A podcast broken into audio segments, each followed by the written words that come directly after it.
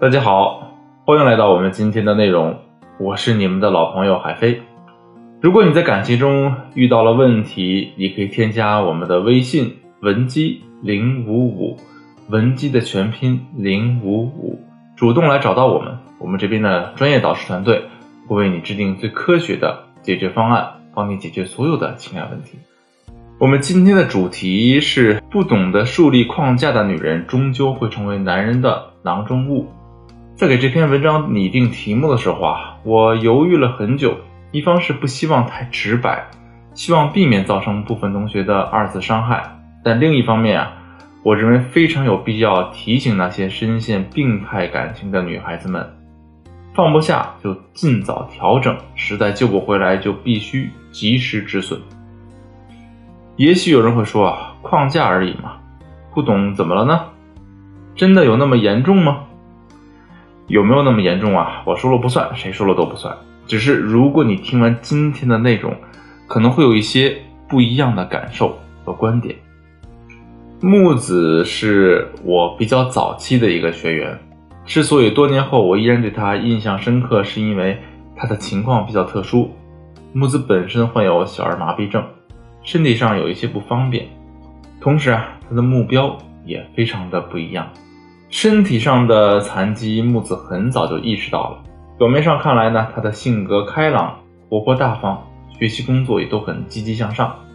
同时，家人朋友们给他许多的关爱和陪伴，但这些都无法疗愈他在亲密关系中极度卑微、迎合的一面。那时候啊，木子刚和男朋友确立关系。可是男朋友的前女友还在挽回，而且总是不请自来。木子觉得自己和男友的感情基础不牢，这时候前女友来挑唆啊，男朋友很有可能会动摇。其实从婚恋价值的角度来看啊，木子和男朋友存在很大的差距。木子是一线城市户口，毕业后啊，在家里安排的街道办事处上班。名下有房有车，吃穿不愁。平时的乐趣是逛街美容，唯一的减分项啊，可能就是身体问题。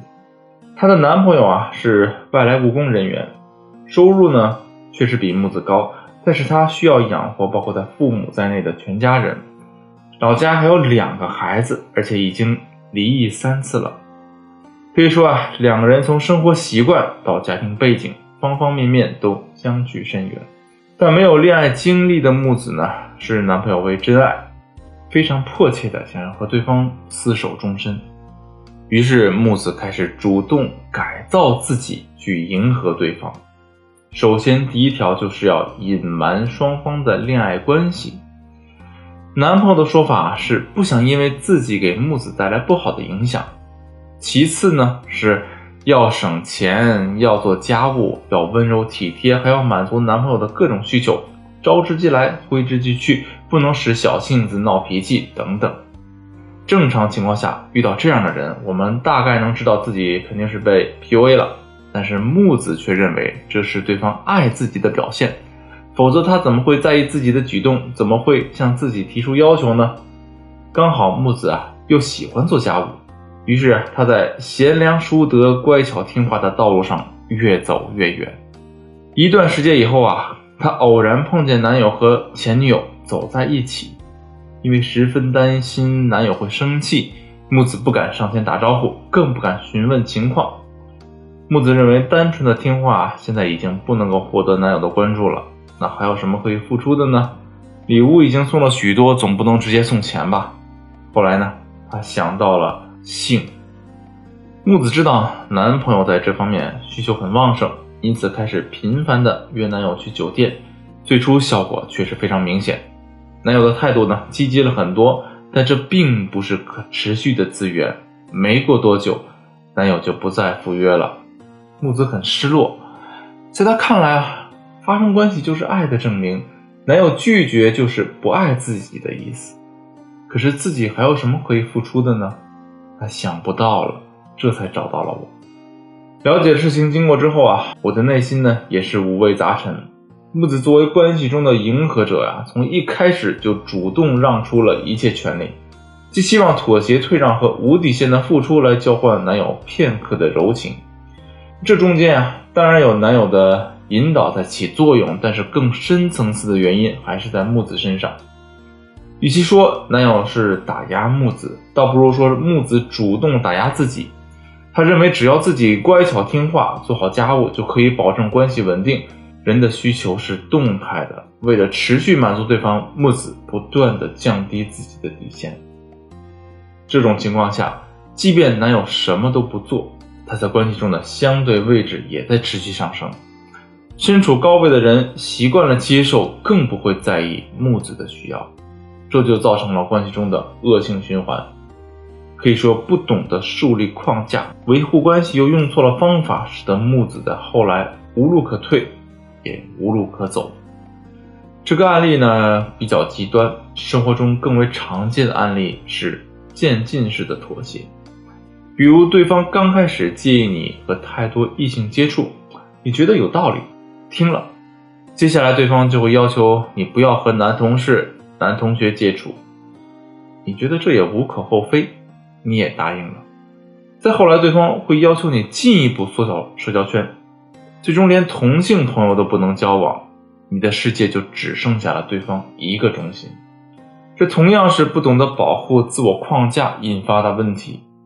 关于怎么在关系初期建立框架，以及怎么在相处过程中保持框架，前两期内容呢，我都已经讲到了。忘记的话可以重新回顾一遍。这里要介绍的一个新的知识点，那就是放弃你引以为傲的特质。比如前面案例里的木子，他就需要改掉自己贤良淑德和乖巧听话。为什么呢？木子之所以发展出贤良淑德的特质啊，是因为他发现这样可以换来他想要的爱意。例如，本身别人不在意他。这个时候呢，他主动表现的顺从，引起对方的注意。如果对方表扬了他的顺从，就认为自己获得了爱。也就是说，贤惠和听话是对抗自己不被爱这个情况而产生的副产品，并不是他真的想成为那样的人。在亲密关系中啊，他越是痴迷这种方式，就越会反复使用。时间一长，对方习惯了他的贤惠，就越会轻视他。并且每当他贤惠一次，他的潜意识就会提醒自己：你不会被爱。这就像太阳下的影子，天上的太阳越是灿烂，地上的影子就越黑暗。只是我们面对阳光，往往会忽略阴影，但这并不代表阴影不存在啊。另一方面，我们往往会陷入这样的骗局：他说喜欢天真的你，于是呢，你在他面前尽全力表现着自己的天真。以为这样呢能让对方更加喜欢，可是，一道菜再好吃，天天吃也会腻。有问题的不是方法，是你只会用一种方法。所以，放弃你引以为傲的特质的重点是放弃你对这唯一方式的执着。前面讲过的套路那么多，学点新鲜的花样不好吗？那还有哪些不寻常的新鲜花样吗？当然有。那现在呢，马上添加微信。文姬零五五，文姬的全拼零五五，让我来手把手教你建立框架的多种技巧吧。好了，我们今天的内容就到这里，下期节目再见。